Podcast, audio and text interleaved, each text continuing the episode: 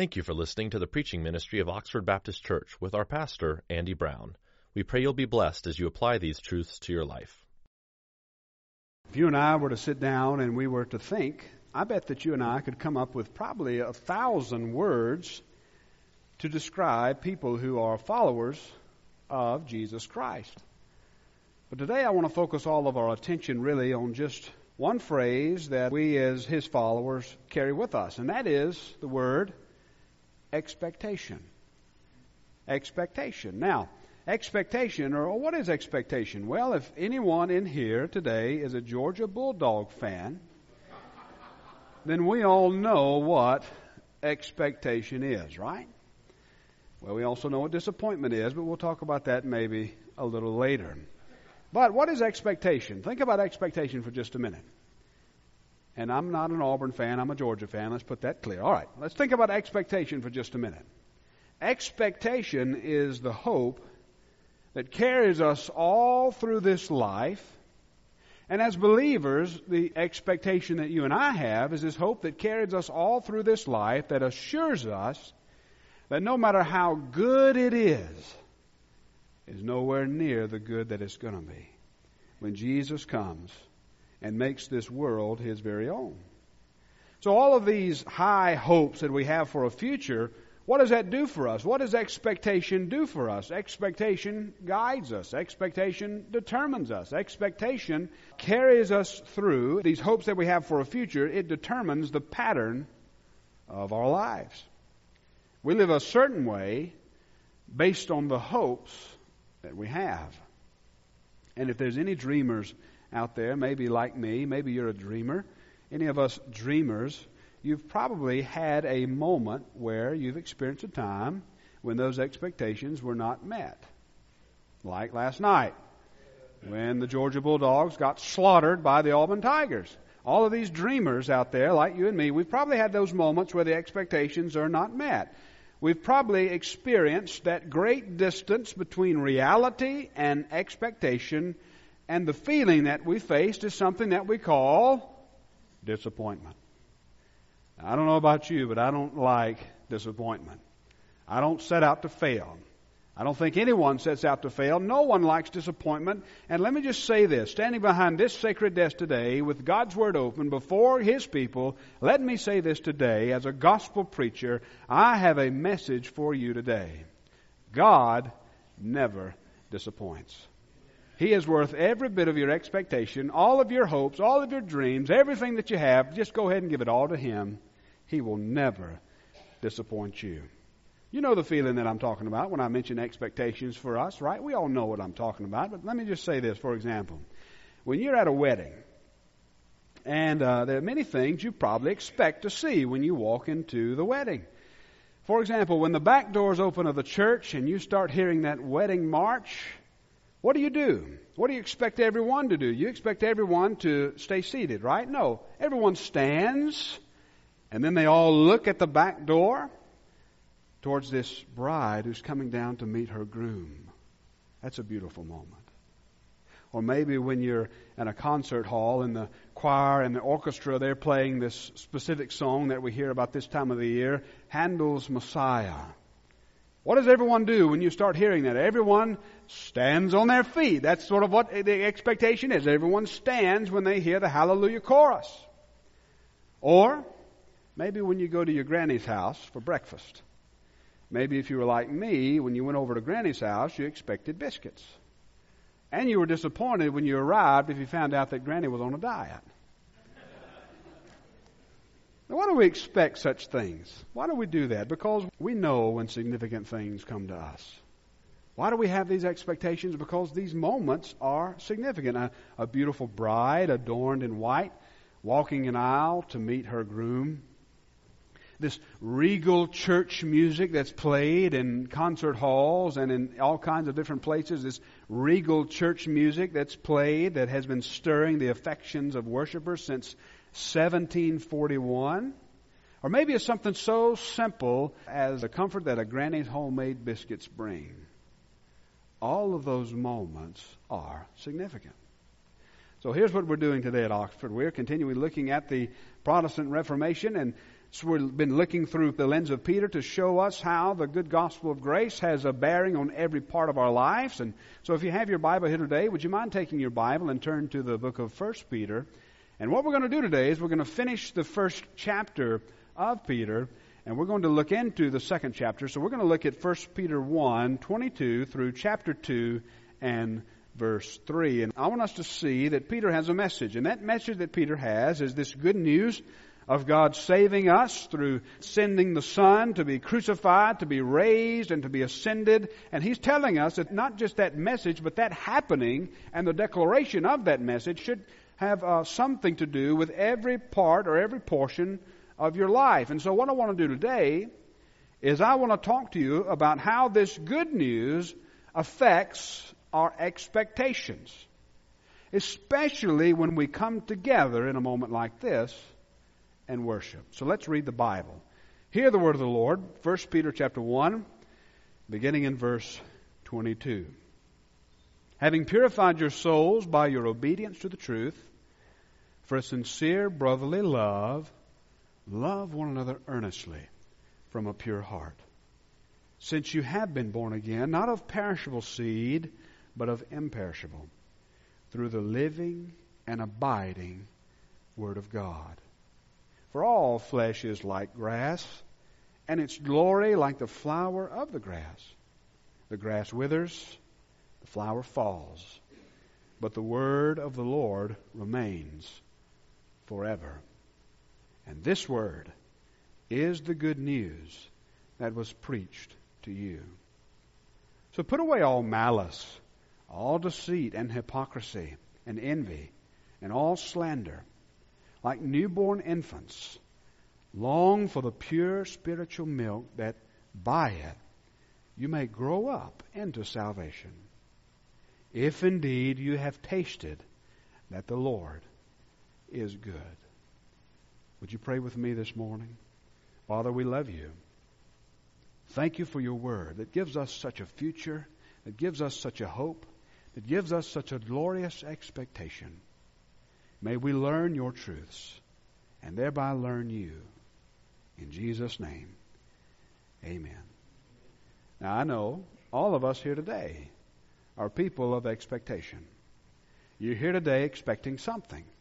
You got up this morning, you shaved, bathed, at least I hope you did in some respect, put on your nice clothes, came to a church service like this. All of us have expectations when we come to a church service like this. And as we study the Bible today, what we're going to see is God wants to center our expectations to ensure that what's guiding our expectations is His Word and not our preferences. You see, here's the difference. His Word needs to guide our expectations so that our preferences won't be unguided by His Word. Because we can be sure of one thing. One thing's set, fixed, and established. That's His Word.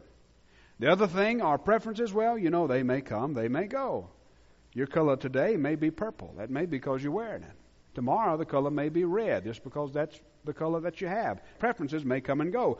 But here's the thing hopefully, this morning, hopefully, your preference this morning is a posture of surrender. That's hopefully what you prefer.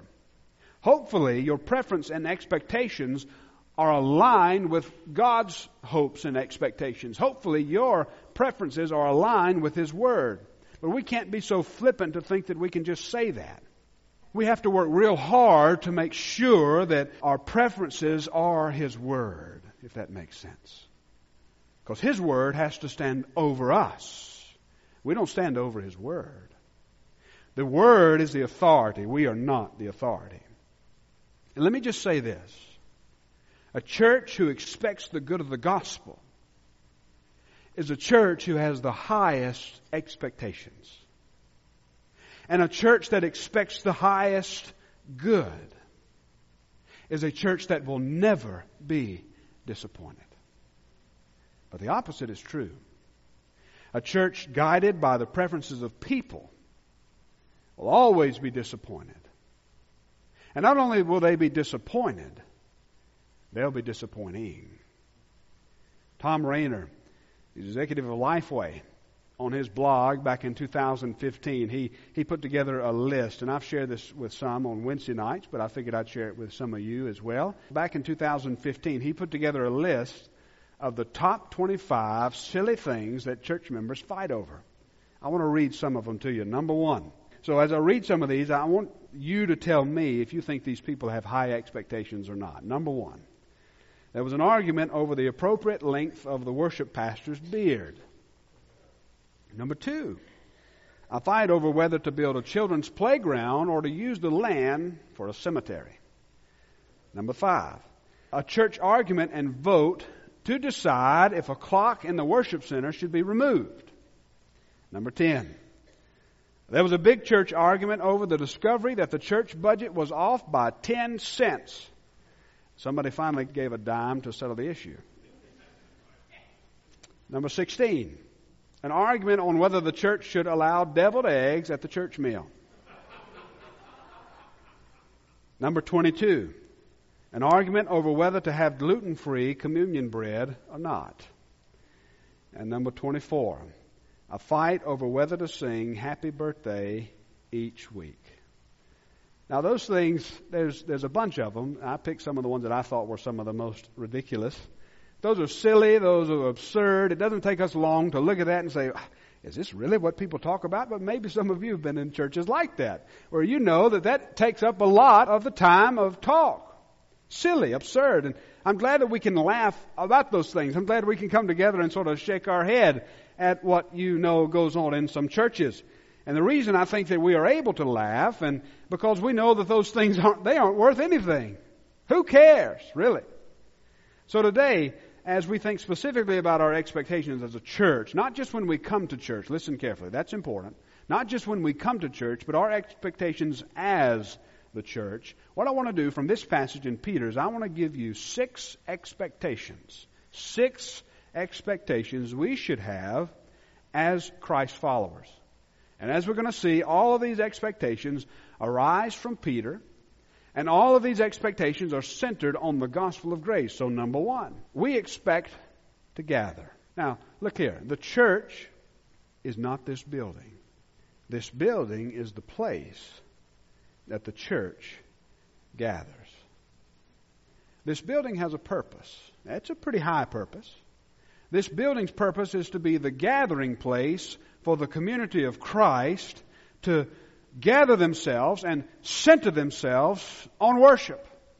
Not just for the community of Christ, it's for the entire community so that they can see this place, this church, this beautiful brick church sitting on the hill with this high steeple, so that they can look up and they can think, hey, when they go by that church, hopefully they think that that church is a church that is centered on Jesus. People think about Oxford Baptist Church as they pass by. They know that when they gather here, the hero of this church is Jesus Christ. And not a people guided by silly preferences, but Jesus. When I arrive on Sunday, I arrive with such high expectations. I do. Here I've been studying and praying and thinking about you and thinking about the Word and thinking about the power of the gospel unto salvation and the, and the power of the proclaimed Word and how the gospel of grace is a transforming message. I'm giddy. I am. The night before, some nights I have trouble sleeping. Because I think about this moment where we all get to come together. I get to say hello to you the first thing, then we get to go into singing, and I get to hear you sing, and I get to hear the praise band play, and the pianist and uh, Steve play the, the piano, and all, and uh, the choir sing, and then we get to come together and pray and hear the word read, and then we get to preach, and then we have this expectation afterward. I'm giddy. I'm excited. I, I can't wait for these moments. I, I really can. Because here's the reason. When, when I look out from here, as I look at you, looking back at me, you know what I see? I see a miracle on display. The fact that you would choose, and it's not just a free choice, it's a choice that you were guided into making. The fact that you responded to the gospel of grace, and even this morning, you had a choice. You could have hit the snooze button. You could have cut on the news or whatever you watch on Sundays. You could have stayed home and done whatever. But the fact that you chose to come here, you could have been any other place, but you chose to come here. I look out and I see the power of God's transforming grace all over this place. Now, some of you here today, maybe for the first time, maybe maybe you don't know us, maybe we don't know you, but I see even the ones that we don't know that come into this place as a potential of God's miracle of grace. The fact that we would come here today and worship this invisible God who's made himself known through the incarnation of the Son, that's what we're all experiencing right now where we cast our hearts upward towards heaven. Our gathering to worship. You know what this is? This is a display of the glory of God. I don't know why anyone wouldn't love this. If you really are expecting the right things, if you really are having your hopes set on Christ, I don't know why anyone wouldn't love coming to church. Just last week, I ran into a guy who was, I think it was last uh, last Thursday. It was recent. I was running into a guy that telling me a little bit about his uh, a little bit about his story, and he was telling me uh, his story, and he used a phrase that a lot of church people use. He said, "Man, the Lord, the good Lord, sure is looking after me," and I looked at him and I, I said, So you're a believer? He said, Oh, yes, oh, yes. So my first question to him was, Oh, great. Where do you go to church? You know what he said to me? He said to me, He said, uh, I don't go to church. But that doesn't mean I ain't a believer. Why would my first question to him be, Where do you go to church? Am I right to have that kind of expectation? Maybe I need to rethink my question. Maybe, uh, maybe I need to ask him something a little different. Maybe I need to, uh, maybe I need to say it differently. Maybe I shouldn't have asked him if he's a believer because even the demons believe. Maybe I should have said, "Are you a follower of Jesus?" That's what I should have said. Look at verse 22 in, in chapter one of Peter. Notice this. Notice what we've seen in the past. Notice the shift from the personal to the corporate. Look, go, look back just for a minute. Look at chapter 1 and verse 13. He says, prepare your minds for action. He's still talking to the, the church as a whole, but specifically there is verse 13. He's talking to individuals. But look at the shift from the personal to the corporate. Verse 22. Having purified your souls by the obedience of truth. Then he says, for a sincere brotherly love, love one another. Do you see that? Do you see how the Bible shifts from the personal to the corporate? There's a place that you and I can express that love that God's calling us to to one another. And you know where that place is? It's every time we gather. And look what God has done by the people who came before us with one dollar in the bank account. Well, look at what God's done to give us a building like this that is debt free, that the church, those who love Jesus, can come together and express that self in this place. That's what we get to do every time the doors are open at Oxford Baptist Church. Did you know that your church attendance is a witness to Christ? Not just to the world, but also to everyone else in the church. What if, beloved, what if a major reason that you came to church was because of that person sitting next to you. Look around just for a minute. Look at that person sitting next to you. Look at that person in the back of the church. Look on the left. Look on the right. Look all around. What if one of the major reasons that you came to church was because of them? Now, you know a little bit about my background. We've been together for some time now. You know that I come from a large church. I've heard some of you say, and I still have trouble understanding this, I've heard some of you say that I don't want a large church. You don't know anybody. But let me ask this. How many of you over here on this side really know the story of this one over here? How many of you back here know the story of that one back there? What if the reason that we came to church was for someone else? What if we all came to church for the sake of love? By the way, did you know that's what we call this when we talked uh, back a few years ago and we decided that we needed a new mission statement and all the rest. We said that we were going to say that Oxford Baptist Church exists to do this and exists to glorify God by making disciples of the Lord Jesus Christ. And we said we're going to talk about that process, how we're going to put that process together. It's going to be love, grow, go. Love refers to this time where we all get together and express our worship upward. Grow comes to that time when we go grow in fellowship in Christ's likeness and then go is that expression where we go outward. The reason that I chose love, the reason that I put love before you, the reason that we chose love together is because this is what this moment is. It's a moment where we are saying that we are coming to church for the sake of love. We're coming to, to church for the sake of God and others. And if we all came to church for the sake of love, then our entire, listen, our entire culture of Oxford Baptist Church would shift. What is the greatest commandment? Love God with everything that you are. What's the second commandment that's like it? Love your neighbor. How? As yourself. Well, what is yourself doing? Pouring all of himself, herself, into the affections of God. So here's the question. Where do you fit into the equation? Are you then a giver or are you a receiver? When you don't gather, when the church gathers, you are not only hindering yourself, you are hindering others. People who are motivated by the gospel, that's the way they think. They think about others. They think upward first, and then they think outward. Usually they don't ever think inward. Usually it's always an upward thought and then an outward thought. People who are motivated, listen, I'm going to say this and this is the truth. People who are motivated by anything else, you know who they are? They are self-serving hypocrites. Don't be self-serving hypocrites.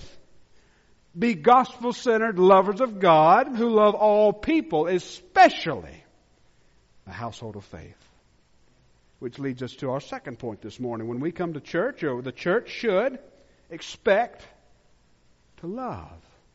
Listen to verse 22 again. Having purified your souls by the obedience to the truth for a sincere brotherly love, love one another earnestly from a pure heart. Again, notice, notice the shift. Notice the shift from individual aspects of repentance to the effect that it has on others. Then look at how it's spelled out. For a sincere brotherly love, love one another earnestly from a pure heart. This type of affection that God's calling us to through His Word, this type of affection grows from deep roots. This love of God compels us, it controls us, it constrains us. Look closer at the verse. This verse has revolutionary implications.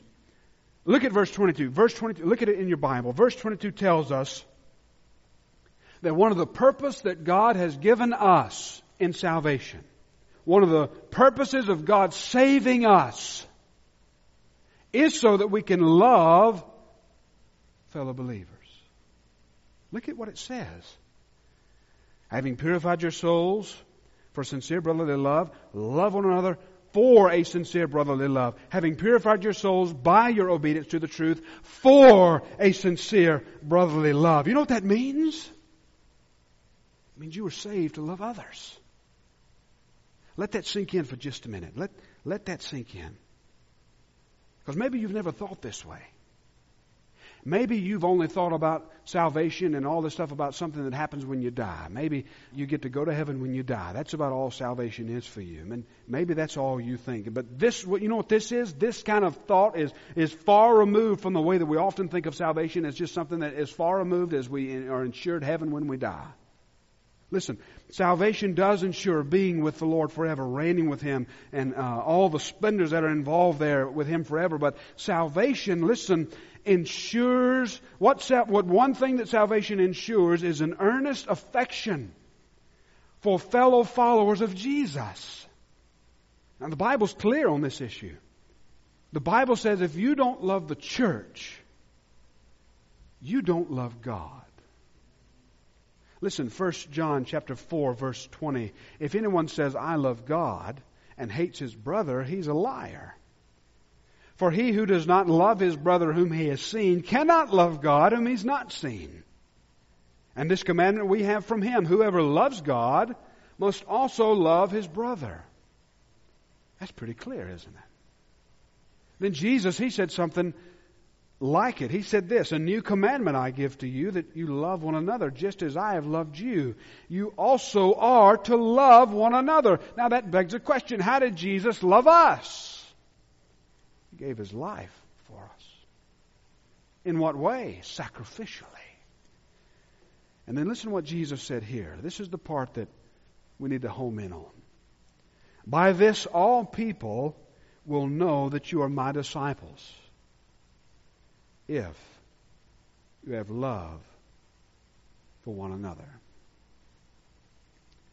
Cyprian, in the early church, he summed it up like this. He, I think that he summed this up in a marvelous way. Listen to what Cyprian said. He said, No one can have God for his father who does not have the church for his mother. You say, that sounds like Roman Catholicism, preacher.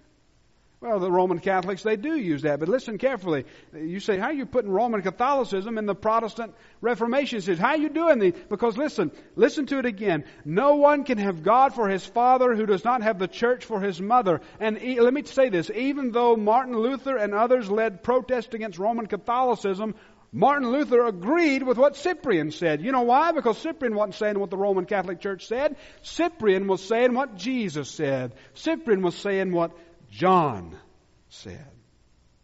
I want to ask you a question, and I want you to think. Who are the initial recipients of Peter's letter? Who is Peter writing to? You can go back if you want to cheat. Go back and look at verse 1 of chapter 1. Peter says that the ones that he's writing to, they are elect exiles. What does that mean? It means that the people that Peter is writing to, they are persecuted and they are suffering. They are the master's minority. But look at what Peter does. In the midst of a swirling sea of chaos, Peter says, Hey, you guys, you want to endure this suffering? There's only one way. And the avenue, the way for you to endure unjust suffering, the way for you to endure persecution is the way of love. Get together. Stand together. Love one another. And doesn't this make sense? Don't you see the genius of this? It's not rocket science. It's easy. And how in the world could we, who are the recipients of divine grace, whose hearts now beat the warmth of God's love, how could you and I not love one another? We expect to be loved and because we are loved. Now, let's do this together. I want you to say this out loud. I want you to say, I am loved. Say that. All right, now look at someone near you and say, Because of Jesus, I love you. Say that. All right, let, let, we need to try that again. I think you're easy to say, I'm loved, but when you want to say, I love you to somebody else, look at that person beside you or someone near you and say, Because of Jesus, I love you. Say that. That's better. That's better. We're getting there. By the time it's over, we'll be a church that loves one another. Bless the Lord. That's good. Number three this morning. Expectation that we have is we expect no disappointment. I want to skip verse 23 for just a minute and look at 24 and, and 25. Now, if you have a Bible like mine, 24 and 25, and I have the ESV, and I recommend it to you highly. It's a great Bible if you're looking for a Bible. 23 and 24 in my Bible are, it looks like a poem. The reason that it is, is it's a direct quotation from Isaiah 40, verses 6 through 8. So let me teach you something. Whenever the New Testament calls us back to the Old Testament, it expects us to know the message of the Old Testament. Whenever you read that passage, go back and see what the original context is. Go back and see what the message is. Go back and see. In this case, the message of the original in the book of Isaiah Isaiah chapter 40, which is where this is from, if you're reading Isaiah, it's, it's 66 chapters, but Isaiah 40 begins a new section in Isaiah. You know what it's called? It's called the Book of Comfort. The Book of Comfort. Now, who in their right mind wouldn't want to read a book in the Bible called the Book of Comfort? Doesn't that make you just want to go to it and read it?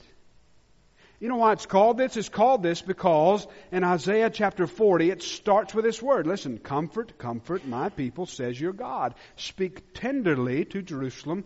Cry to her that her warfare is ended, her iniquity is pardoned. She is received for the Lord's hand, double for all her sins. This book of comfort stretches all the way from Isaiah chapter 40 all the way to chapter 55. And if you've not read it, oh, go home this afternoon and read it. But look at this. Peter quotes this, Isaiah 40. And then look at the end of verse 25, right before chapter 2. You know what that is? That's taken away from the quote, right? So, you know what that is? That's Peter's commentary on the verse. And you know what that means? It means that whenever an apostle gives commentary on the Bible, he gets it right. He gets it right. Look at what he says. Look at the way he interprets the, the book of comfort for us. Look at verse 25. This word is the good news that was preached to you. In other words, you know what he's saying? This is your message. This is the message that was preached to you. The message of the apostles is Jesus according to the Old Testament. Now, here's where the expectation reaches a peak for us. What are we called? Elect exiles. And even in the midst of exile, even if we suffer, even if we are a persecuted minority, we are the privileged people of God who are the recipients of a salvation that God has been bringing to the world since He laid the foundations of the world. He says, this message that was proclaimed in Isaiah, this is your message. This is the good news that was preached to you. It's yours. Now we don't have time for this today, but all, let me just say this. All the promises of salvation from the distant pages of history, stretching back to Adam and Eve in the garden, they're now being realized through Christ and His church. All of history has been leading to where you and I are right now. And if we're really holding tightly to verse 25, if we're really holding tightly there, then how in the world could we ever be disappointed? You know what this means? Listen, if you don't know this, let me be the first to tell you. The greatest thing that could ever happen to you, if you're a follower of Jesus, the greatest thing that could ever, I'm talking about beyond your wildest imaginations. The greatest thing that could ever happen to you because of Jesus when he walked out of that tomb, the greatest thing that could ever happen to you has already begun to happen to you. How could you be disappointed? You better have these high expectations. If you want to be disappointed, then, you know, just go ahead and put your hope in anything else.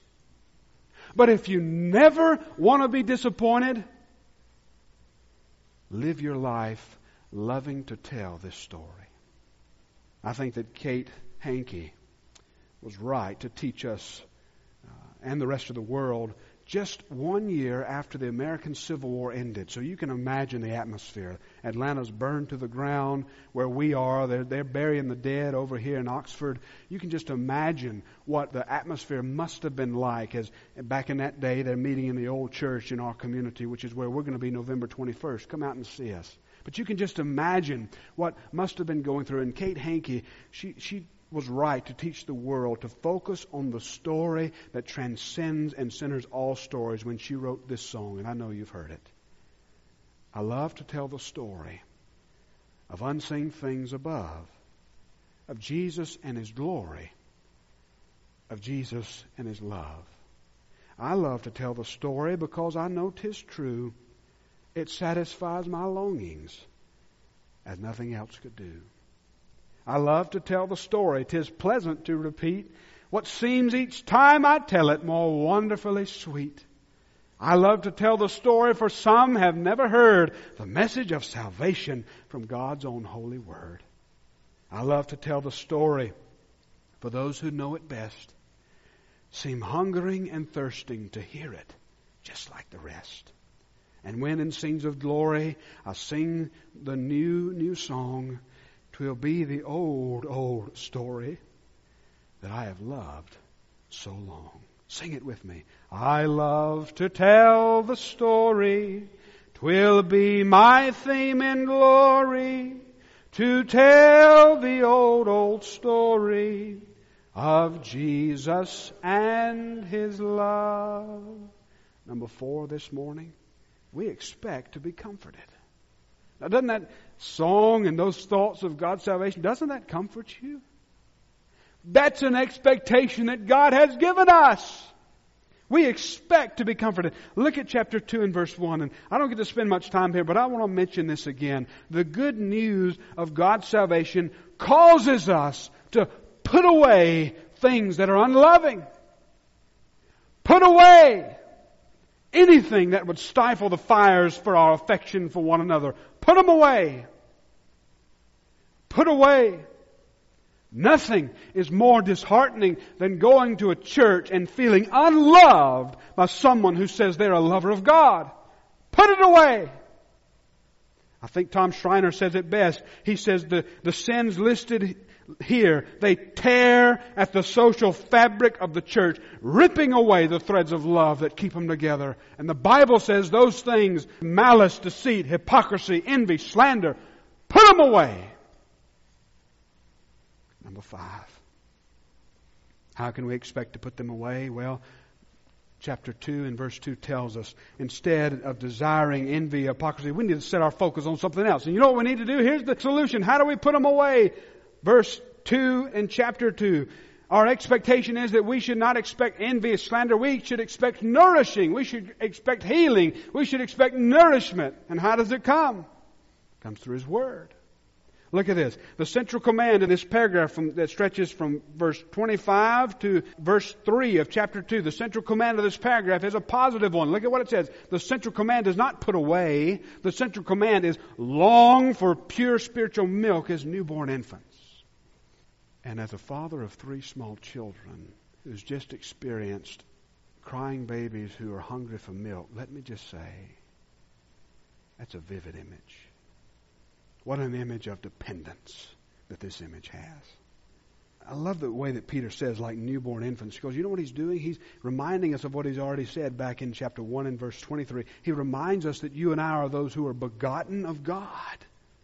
Now, let me say this. I don't believe that what he's talking about here, that you're thinking about Hebrews probably. This passage here, he's not talking about someone who is a new Christian. That's not what he's saying. When he's talking about these desires, he's not talking about someone who's a new Christian. Listen, all Christians, no matter how new, no matter how mature, should have the strong desire for God's Word. And if you don't have a strong desire for God's Word, you're not a Christian. Because it's by God's Word that you're saved. It's by God's Word that you're sealed. It's by God's Word that you're sanctified and set apart. And it's by God's Word that all the promises come true. It's by His Word. How do we know? Jesus said it. That settles it. And here's my promise to you. Here's my promise. As long as God gives us time together, as long as I am your pastor, I will deliver what nourishes you. Now, sometimes you may be crying because you need a diaper change. We'll deal with that another day. But hopefully, you're crying because you need nourishment. The only nourishment that comes from the good of God's Word. And as long as I am your pastor, I will deliver and proclaim, Thus saith the Lord.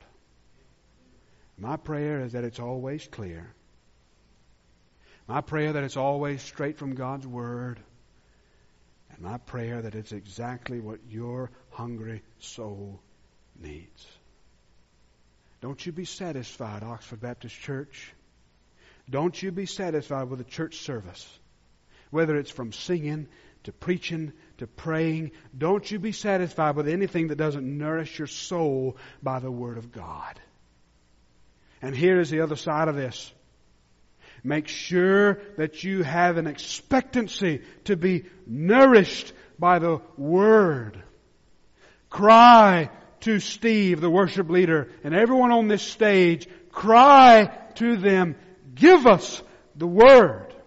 Cry to the preacher, give us the Word. And don't you be satisfied until you get it.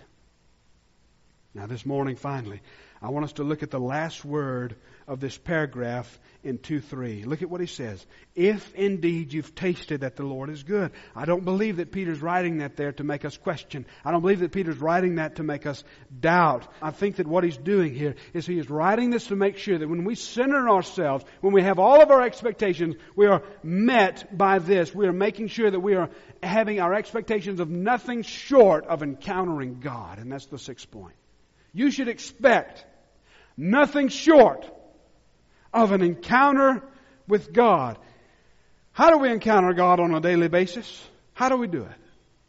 Now, There are many ways. Some may argue that we encounter God in every circumstance, and maybe, you know, if you say that, you're probably right. But how do you know if it's really God or something else? How do you know? There's only one way for you to know. There's only one way for you to discern, and that's Scripture. You know, these people that say, I'm just going to go spend time with God, and they go out into the woods and they say, I saw God today. Well, what, I've wondered these, what happens if a bird flies over you and decides to do his business on you? What, how are you going to interpret that? Is that from God? What are you going to say? That can mess you up if that's the only thing that you're thinking. We want to know what God has to say. And the only way that we can be sure what God says is in His Word.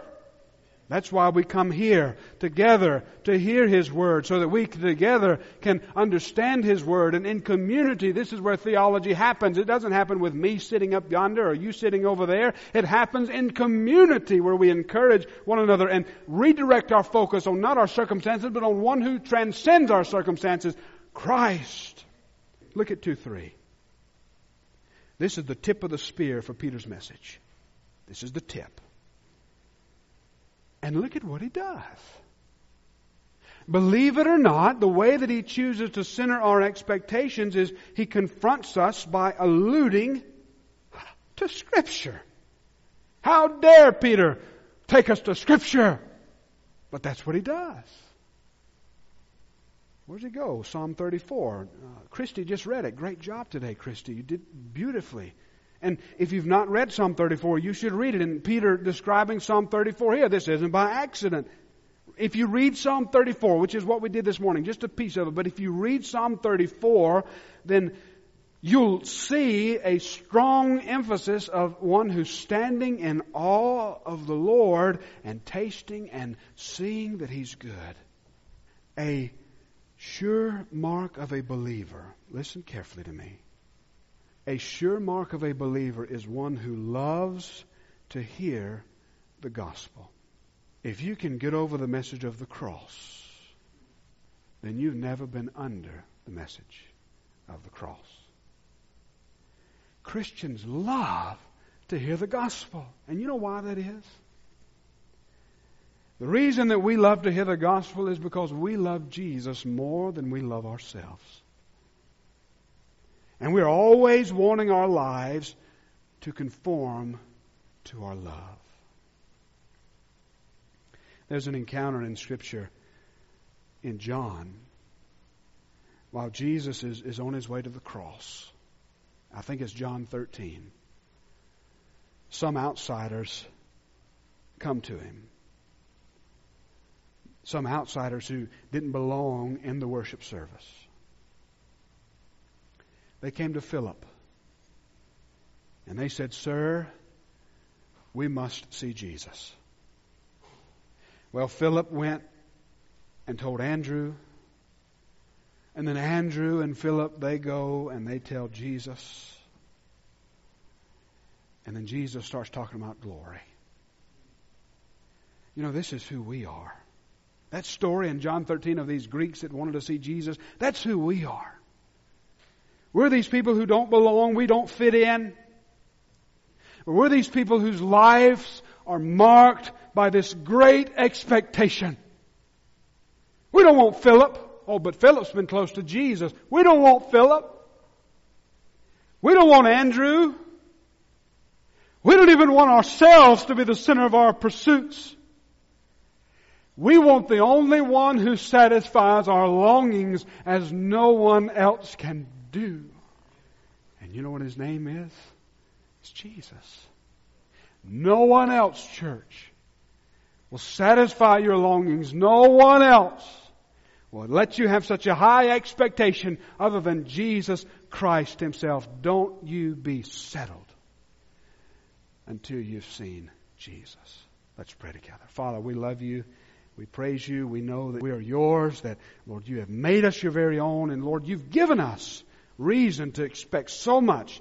You've given us reason to expect great things, and the great things that you've given us to expect is nothing short of the glory of God Himself, our Lord Jesus Christ. Father, I pray for Oxford Baptist Church that you would center us on Jesus. Give us these high expectations.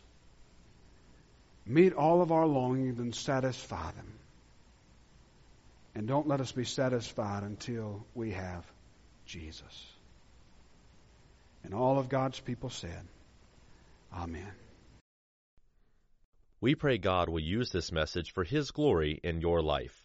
If you would like more information, please feel free to contact us at info at oxfordbaptistchurch.com. Oxford Baptist Church is located in Oxford, Georgia.